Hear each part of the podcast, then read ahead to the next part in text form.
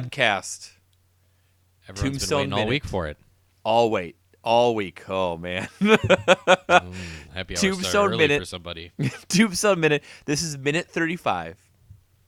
Um, I'm your host Rob, joined by my co-host, Dueling Joe, Dirty Boy Joe, Terry Boy Joe. all sorts of Joes. Um, this is a podcast, Ca- Joe. In Care case Bear, people don't Care know, Bear Joe is the new one now. Care Bear Joe, sad, crying, shameful Care Bear Joe. Humiliating. Um, this is the podcast where we go through the movie oh Tombstone minute by minute.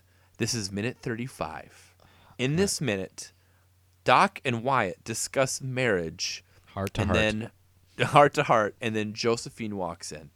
Mm. Um, so as we discussed in the last minute, Doc just put down Wyatt's wife, and Morgan is the one who's upset about it. well, I mean, yeah, I don't think it's that bad. Um, so in this minute, Doc asks Wyatt about is he really a married man forsaking all others, blah blah blah blah blah. And This is great. Wyatt's like, yeah, you know, I am. No, he goes, no, that's not at all what he says. He says, uh, yeah, pretty much. Pretty much. That's I a said- wildly different answer than what you just laid out. Uh, so Wyatt, continuing with uh, having no opinion on things, also has no opinion about whether or not uh, he's committed to his wife. Well, he does talk about to Doc about how people can change, and it made me think. Do you think that people change in this movie? Um, no, not at all. I mean, the only change that really happens that I could think of is Wyatt starts to kill people. No, like, and his change is reverting back to who he used to be. yeah, I know. So, the, so like, really, it's a movie about Wyatt trying to change and he can't. I guess. kind of, right? I mean, I guess. yeah, it sort of works dramatically. I mean, he at the end. I mean, he changes who he's with, but he becomes the person he was before. Um, Doc is the same. Ringo's the same. Curly Bill's the same. Really, the only two people that change, which is super boring for anyone who doesn't really know this movie, is McMaster's and Jason Priestley's character. Yeah, it's there's a lot of interesting things with the writing here about you know, and and in this one, again, we sort of are examining Wyatt's early temptation to to pursue another woman, um, and and really like the uh, th- this whole film is about people trying to change and then they can't, but. The problem is, is it's not that compelling because we don't want them to change because the people they're trying to be are really boring and lame. Yeah, that's true. I mean, we do as as viewers, we really want like we want Doc and Wyatt to muck things up. It's sort of crazy. Like we're 35 minutes in this movie, and when you think of like what the death toll is at the end of the movie, at this point, maybe Doc has killed one person. He may have killed Frank Stallone. We're not sure. Yeah, and and really the in a normal like a, a ninety minute movie, we'd be this would be about the end of the first act. Yeah. Uh, Not much has really happened. If you put this movie into acts, let's think about that as we move forward. When does the second act start? Do you think it started yet? No, I would say maybe it starts when Curly Bill kills um, the old man. Which Yeah. is what about ten like ten minutes after this or so. Well, we'll get to that when we get to it. Um, that's a, a great segue. Uh, my favorite moment of this Doc and uh, Wyatt conversation is Morgan following them around and giggling about it the entire time. Yeah. He is enamored. And to be fair, we mock Morgan a lot. He should be.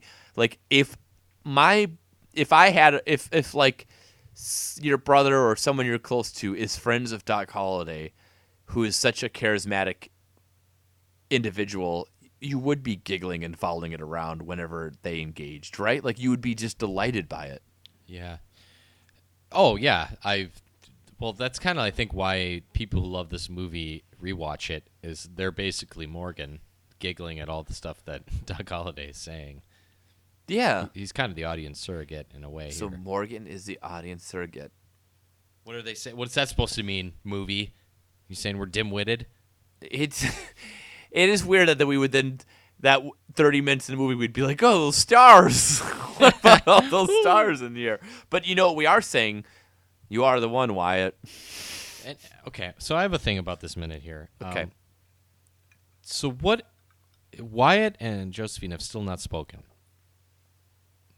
Um, they all everything, all of the sort of like attraction is communicated through these eyeline matches. Like they have not even occupied the same shot at this point. No. Like they've never been in the frame together even. So No. um and and that just shows you in a film just like how easy you can communicate that stuff, you know, through through editing and through framing.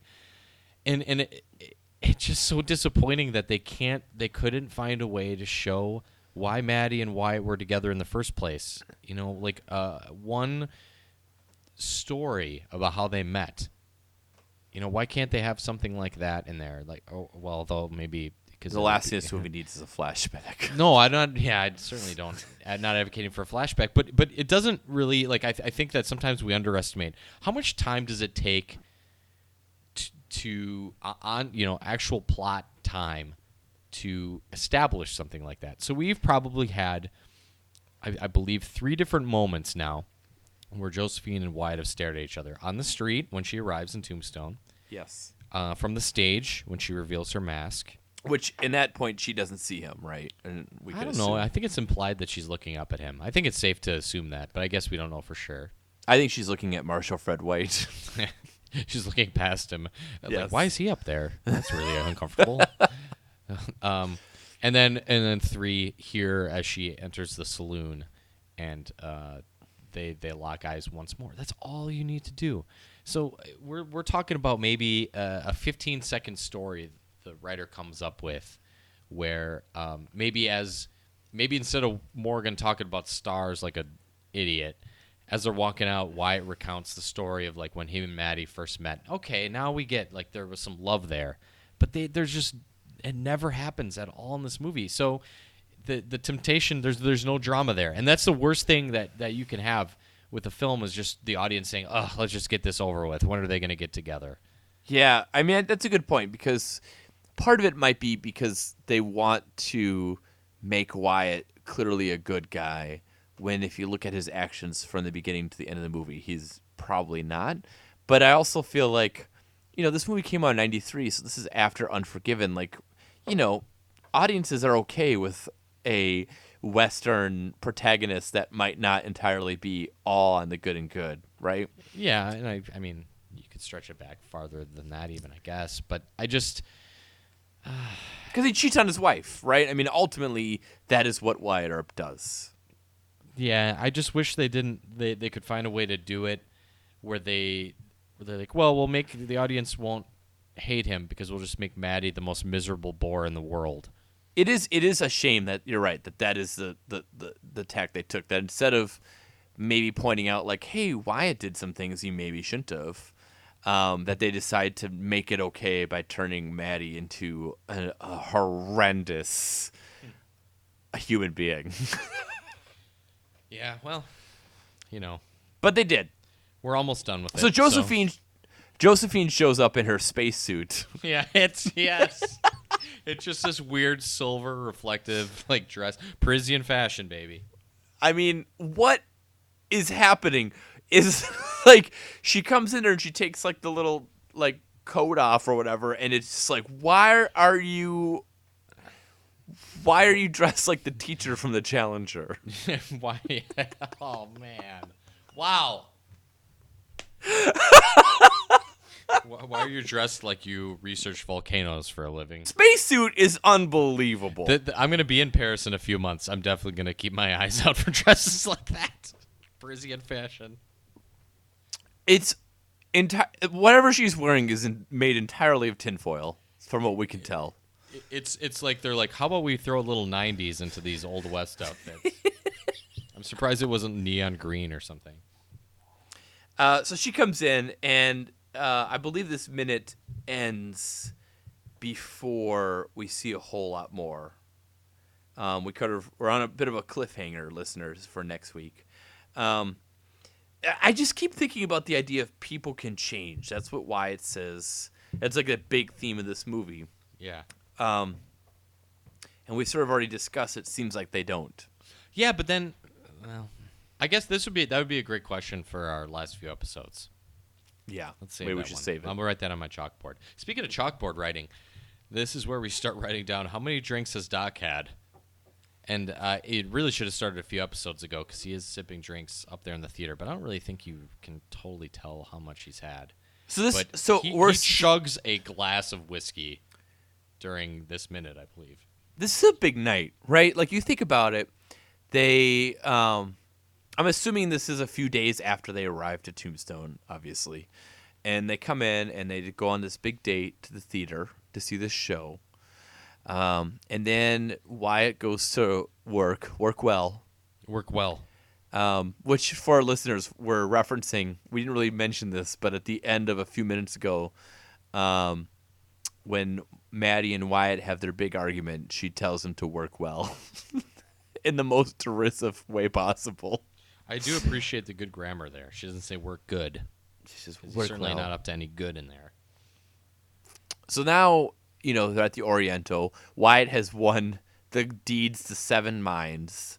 Um, I mean, they got to be pretty liquored up at this point because Wyatt might be working, but Doc certainly is not working because in the background, he's just been drinking while the doctor lost everything. Um, so And he's probably pretty while they're out there on the street too. on the street and then also obviously in the theater, which we had already discussed the stuff that went on at the Birdcage Theater. So he's got to be just hammered by this point. Yep. He's already made a couple, uh, I would argue, almost offensive marks about Maddie. One to Wyatt in front of Maddie, and one to Wyatt in front of Morgan. And now he's pretty much asking him to continue your conversation, your point that he has no chill about like, are you really, are you really going to, um, you know, are you really a married man who's forsaken all others? Um, He's just asking the questions that we're all thinking. is he a good friend at this point? Well, I think uh, good friends call it like it is, and uh, I think Doc knows Wyatt and clearly knows where this this thing is headed. So why why put up put up airs here? Yeah. So this continues on. So then Josephine comes in, and we don't quite know what happens yet because we have not yet watched that minute. Nope, I've never Um, seen it. No, no idea. Um, but all we know is that an alien has touched down in Tombstone dressed in her spacesuit. Yeah, I just I hope the listeners go and, and check out that, that moment. We should We probably sh- post this. Well, let's make that the screenshot for this minute. yeah, for sure. Um, minute 35.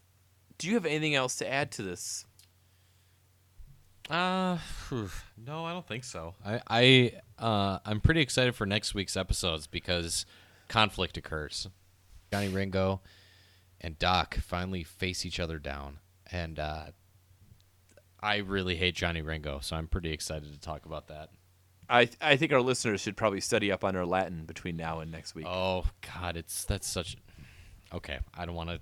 Okay, we'll save it. Let's just let's save it. Listen, everybody, have a great weekend.